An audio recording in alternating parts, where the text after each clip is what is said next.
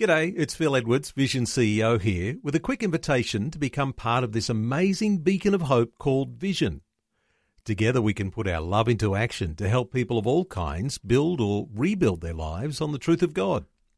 Please consider the part you can play during our upcoming Visionathon appeal, remembering that it's your support that makes Vision possible, including this podcast. realfaith.org.au I remember my son saying to me one day when it, both of them came home also, without a word of English, and it wasn't long after our son got home, and um, you know, he said to me, "What took you so long to get me?" You know, this is in translation. What took you so long to come and get me? And I said, "Oh, you know, we had to wait six years. It was so hard for us." And I started talking about what a long, hard journey. And he just looked at me and he said, "You think that six years was long for you?" He said, "Imagine what it was like for me." Welcome to Real Faith. Conversations about the impact faith has on our lives and the challenges we go through, helping us today and giving us hope for tomorrow. That's real people, real life, and real faith with Eric Skattebo. Well, recently on the program, we spoke with Chloe Hayden and her mother, Sarah. Chloe's an advocate for young people diagnosed with autism spectrum disorder, or ASD, and is a guest speaker at many schools and events across Australia. Her mother, Sarah, is a social worker specializing in autism with her office located in Geelong. Today, we've invited Sarah back to tell us about two of her other children, specifically the two children that she and her husband adopted from Taiwan. She'll share their adoption journey and some of the joys and challenges they've faced. Sarah Hayden, welcome to the program. Thanks, Eric. It's great to be back. Glad to have you with us once again. And before we start to chat about your adoption journey, can you give us an update on how Chloe's doing? I certainly can. So, since Chloe spoke to you last, mm-hmm. she has represented Australia in the Worlds for Extreme Cowboys, which is the horse riding that she does. She oh, went wow. to Texas by herself for a couple Yeah. of months, which was a huge step for her and for us as a family. And um, she did Australia proud. She did a fantastic job over there. And Wow. uh, since coming back, she's been doing a lot of work in um, film and television, which Mm-hmm. is a real passion of hers. Yeah, and getting some international press coverage, I understand. Absolutely, she has. She's just had an interview with Teen Vogue USA this weekend. Wow. Um, she has had recent newspaper articles in The Guardian UK. She's got a massive following on TikTok, which often gets into the millions of views. Wow. And um, yeah, really using her voice and has got a great platform for being able to advocate for the things that she's passionate about, which is, yeah, mainly autism awareness. So doing a fantastic job there. We're super, super proud. Yeah, and meanwhile, she is involved in the praise and worship at her church. Is that right? She absolutely is, yes. I think probably the proudest mum moment for me. It doesn't matter how many millions of people she gets watching her or liking her YouTube and TikToks that she does. I think for me, my proudest moment is on a Sunday when we actually see her worshipping in Mm-hmm. Yeah. church for, Yeah. for our God because that, that just trumps everything for us. And yeah, she's a Yeah. Passionate worshipper. It's, yeah, something that she just adores doing, just standing on stage and just giving all for, for the glory of God is just our favourite part of the week. It's amazing. Wow, that's fantastic. So Chloe's going from strength to strength, and you have two other biological children? I do, absolutely. We've got five children altogether. We've got three biological kids, which are 23, 19, and 16. And then we've got our two littlies who were both adopted from Taiwan, who are now 12 and 9. So, yeah, age gap of sort of from 23 to 9 across five kids. Okay, and your adopted children is what we want to focus on today. Tell us, how did this whole adoption journey start? Great question, Eric. I think my adoption journey started when I was a very young child. Uh, for some reason, I, I always say I was born wanting to adopt. I'm not quite sure where it came from, and my Huh. parents never knew where it came from. It was something that I just had placed on my heart. And I think now I realised it was obviously something that God placed in my Yeah. Mm-hmm. heart from a very young age because from a young child, I would tell my parents all the time that one day I was going to adopt a baby from overseas. And I can still remember when my mother would buy me baby dolls, I would always ask for the coloured doll and say that it was my adopted baby. And it's funny because I was just adamant from a very young age that that would be part of how I'd form my family. I always also wanted biological kids, but I just had it in my heart since I was very young that I would one day be adopting from overseas, and it was um, it was a real yearning, and it was something that I wasn't prepared to give up on. And when I married my wonderful, long suffering husband, Ronnie. Uh, 23 years ago, you know, I sort of said to him at those early stages, he'd, he'd not long come over from Ireland and was from a very large Irish Catholic family and Mm-hmm. was hopeful Yeah. that we would have many, many children. And I explained to him that we would be having some biological children and then we start adopting. And it, it took him quite a few years, Eric, to get on board with that. yeah, I was wondering what was his reaction. yeah, so his reaction was a little bit more, you know, we can have a dozen children biologically of our own. He sort of always envisioned a very big Yeah. Irish Catholic family, I mm-hmm. think. So to be honest, it was something that we struggled with for a few years because he he just wasn't on board. It was something that, you know, I knew in my heart of hearts and I was adamant that that would be the way that my family would be formed and it was something that I wasn't able to negotiate on or let up on. And for the first few years of our marriage, you know, we had our first three children and he was quite happy. He loves kids, loves mm-hmm. being a dad, loved Yeah. our family, was quite Yeah. happy for us to keep going. But I was adamant then that we'd had our three biological kids and now I was ready to begin our adoption journey. And I guess it's something that he used to get quite upset with me about because I would hound him regularly. I'd pass him all of the paperwork to help me fill out. I'd be getting him to read and watch and listen to everything I could in an attempt to persuade him. And I remember clearly one day he said to me, You can't persuade me to adopt children. If I don't feel like I can't, then you don't ever want to persuade somebody to hmm. adopt if they're not willing already because it's not fair to the kids and it's not fair to the family. And Yeah. You know, you need to stop talking about it. And it was a real, I guess, faith moment for me where I had to respect and obey my husband's wishes. And I did understand and I Yep. had a real sense that, you know, he's right. You can't, it's not persuading somebody to go and adopt a kitten that they're not going to like. I mean, these are children. Yeah. And, you Yeah. know, if he's adamant that he can't, I found myself sort of questioning, well, why have I always wanted to do this? And the yearning for me never went away.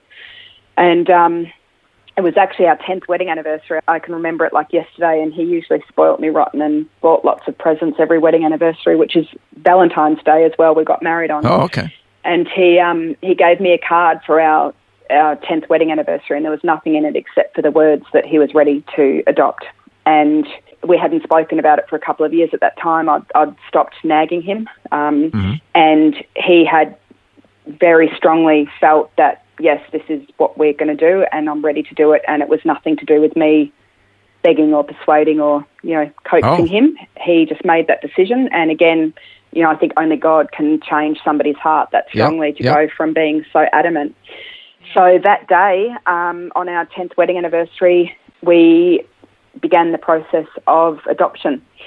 At that stage in Australia, I had no idea really about what we were to be expecting. Intercountry adoption in Australia is certainly not something very common. There is very few adoptions in Victoria each year through intercountry adoption.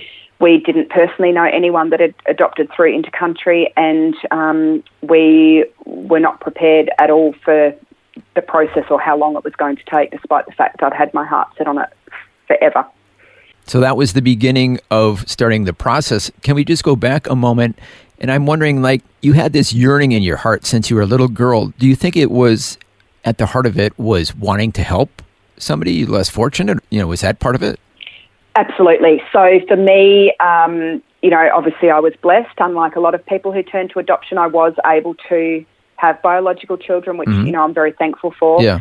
As you said earlier, I'm a social worker. Before mm-hmm. I Yep. studied social work, I'd studied nursing and midwifery. I think I was born, obviously, to, to serve and and help other people. And I have a real yearning and a real passion to, you know, for social justice and to help those Yep. that are less fortunate. Yeah. And I think for me, yes, I've always wanted a big family. I adore kids. I love having lots of people around me and I love big families, but I also strongly felt such a sense of injustice that there were children in the world that didn't have forever families and those children deserve to have a forever family and you know, while I also feel strongly that intercountry adoption is very much a last resort, I think, you know, all children should be able to stay in the country of their birth if that's something that's appropriate for that child. Yeah. Um, that's obviously the very first, I mean, the very first choice is to stay with their biological family. The second choice is to stay with their country of birth. And obviously the third and final is to seek a family that's outside of that country. And you know, for me, I just felt really strongly that there was um, so many children in overseas orphanages that were just desperate for, you know, forever families Yeah. that all avenues had been exhausted within the country to adopt them out or place them out, and that wasn't possible. And so, you know, I was happy to be that last resort. And mm. so for us, it was not so much about forming a family mm. as providing a family for children who, who needed it. So that was, I think, my motivation for adopting. Mm-hmm. And certainly yeah. when Ronnie had come around to it in the end, he really understood. And it's funny, you know, it took him 10 years to come around, but when he came around, his heart for adoption was as big and strong as what mine was, and we, you know, were able to really push through it together, which is what you have to do because yeah. the process is just unbelievable. Our guest today is Sarah Hayden from Geelong, who's sharing with us her and her husband Ronnie's adoption journey. And as she just mentioned, it was a difficult process, taking six years of filling out forms and having a psychiatric evaluation, not to mention the costs involved. But ultimately, they were successful and were able to adopt two children from Taiwan. We'll find out about that and more when we return right here on Real Faith. Looking for resources to grow your faith? Check out Vision Christian Store with books, movies, audio CDs, DVD resources, and more. Plus, free delivery on orders over $50. See visionstore.org.au. You're listening to Real Faith conversations with real people about how God works in their lives. If you want to know more about integrating faith into your life, our website is realfaith.org.au. Just go to the website and you'll find helpful articles about the impact faith can have on your life. Once again, that's realfaith.org.au.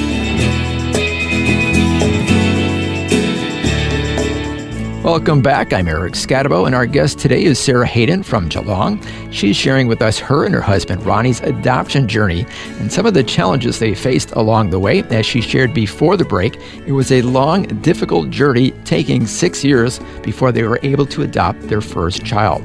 Now we're going to find out how it all came about.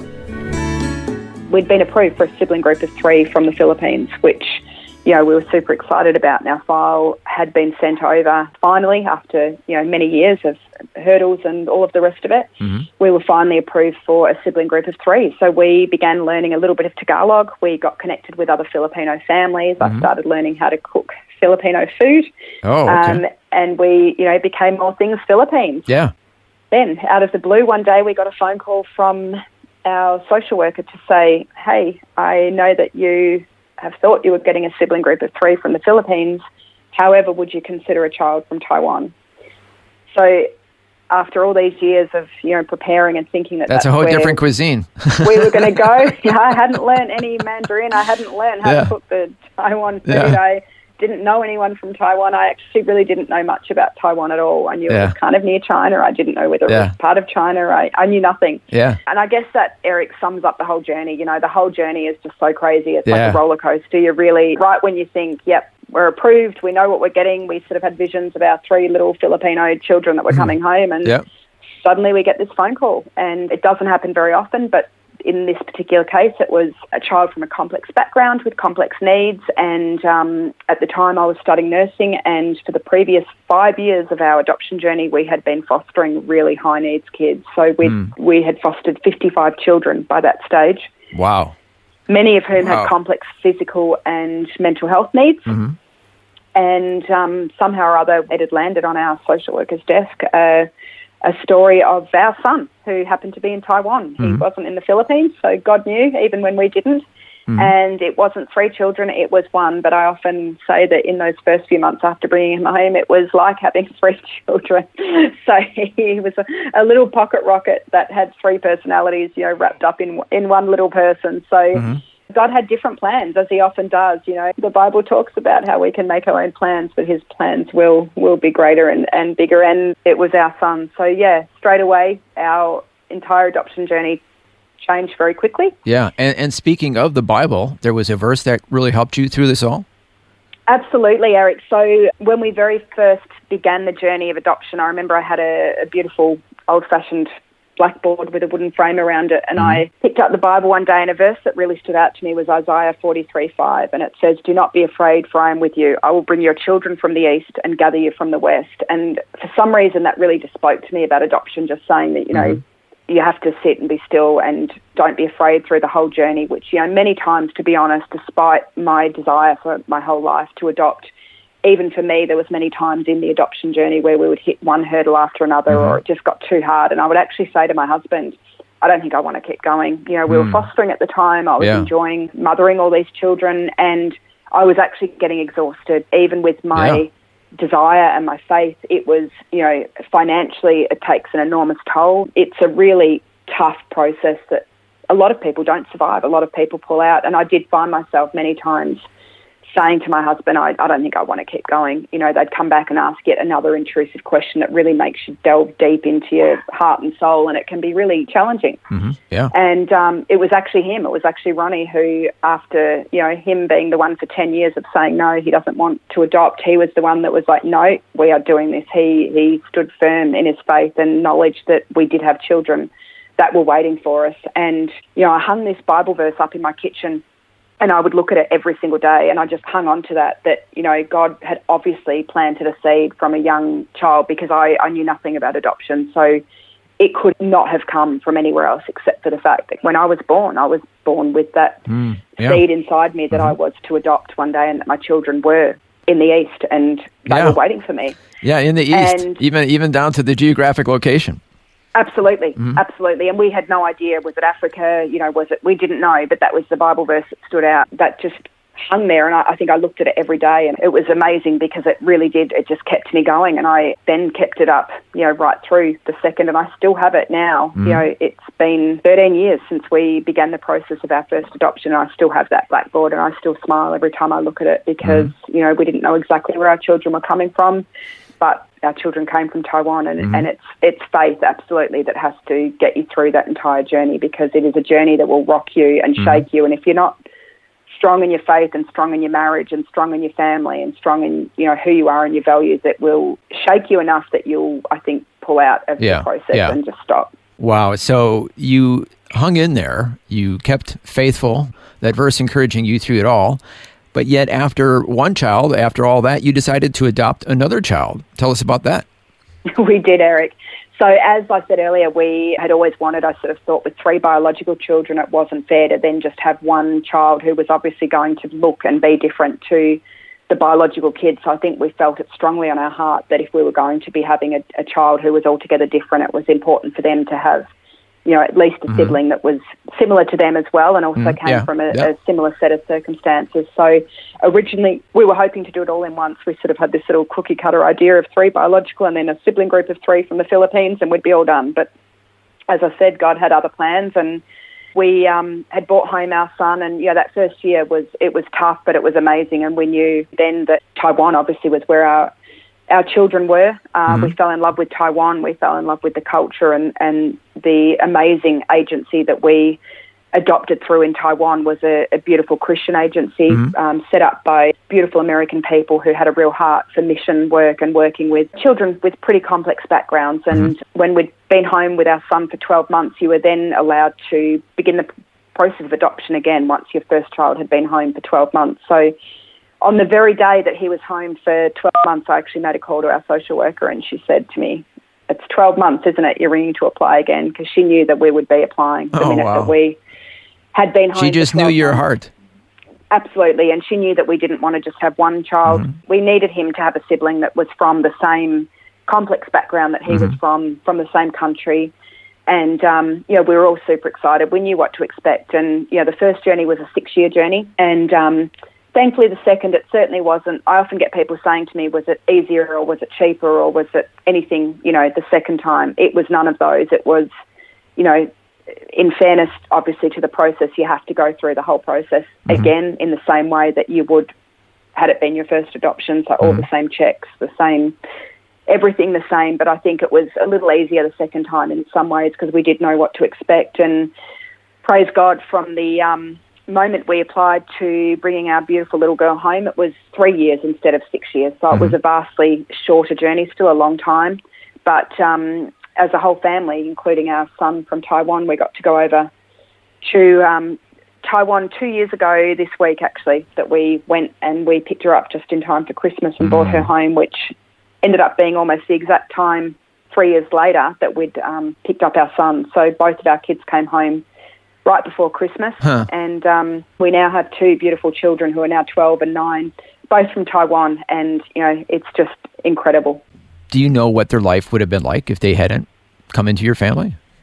It's hard to say, Eric. Obviously, yeah. um, you know, the Taiwan, like many countries, is full of children's homes that are just full of children who, you know, unfortunately, in countries like Taiwan, there is a lot of stigma around these children. Obviously, the first preference for the Taiwan government is to place these children, you know, with a family member, or if not a family member, a local family. Mm-hmm. But you know, often children in countries like China and Taiwan have got backgrounds which the local people don't consider to be acceptable. There mm. is, you know, there is a big stigma around a lot of certain things, and culturally they just won't adopt mm. these children. So, mm.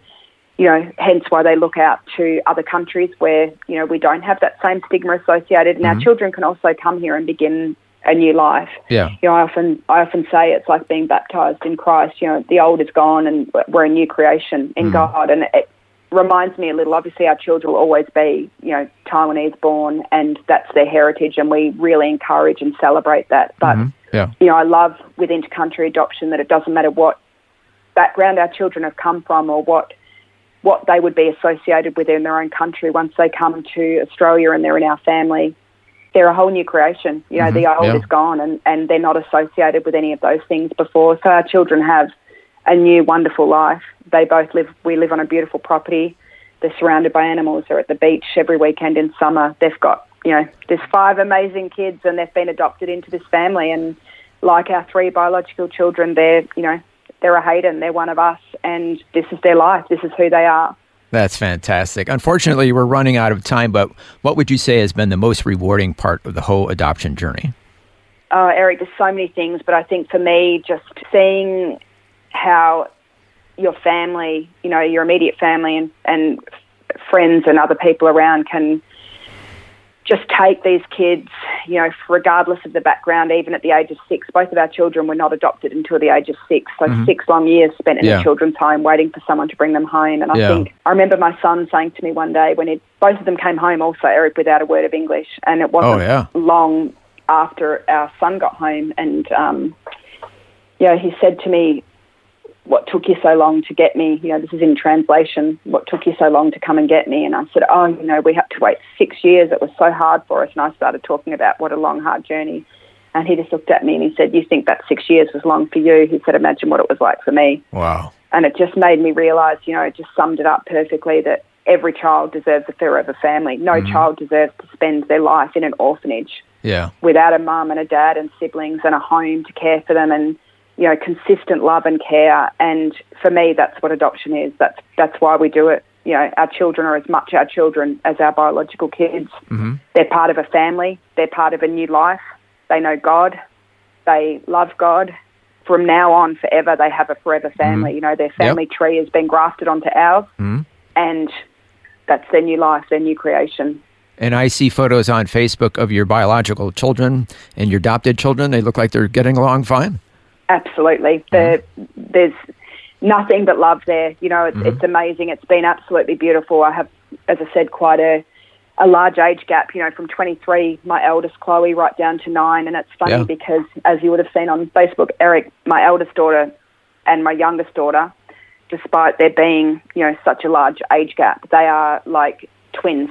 It's huh. quite amazing. Again, only God could, you know, with sense of humour, bringing this little girl from across the other side of the world who is so like our eldest in so many ways, and they have the exact same interests and. Huh.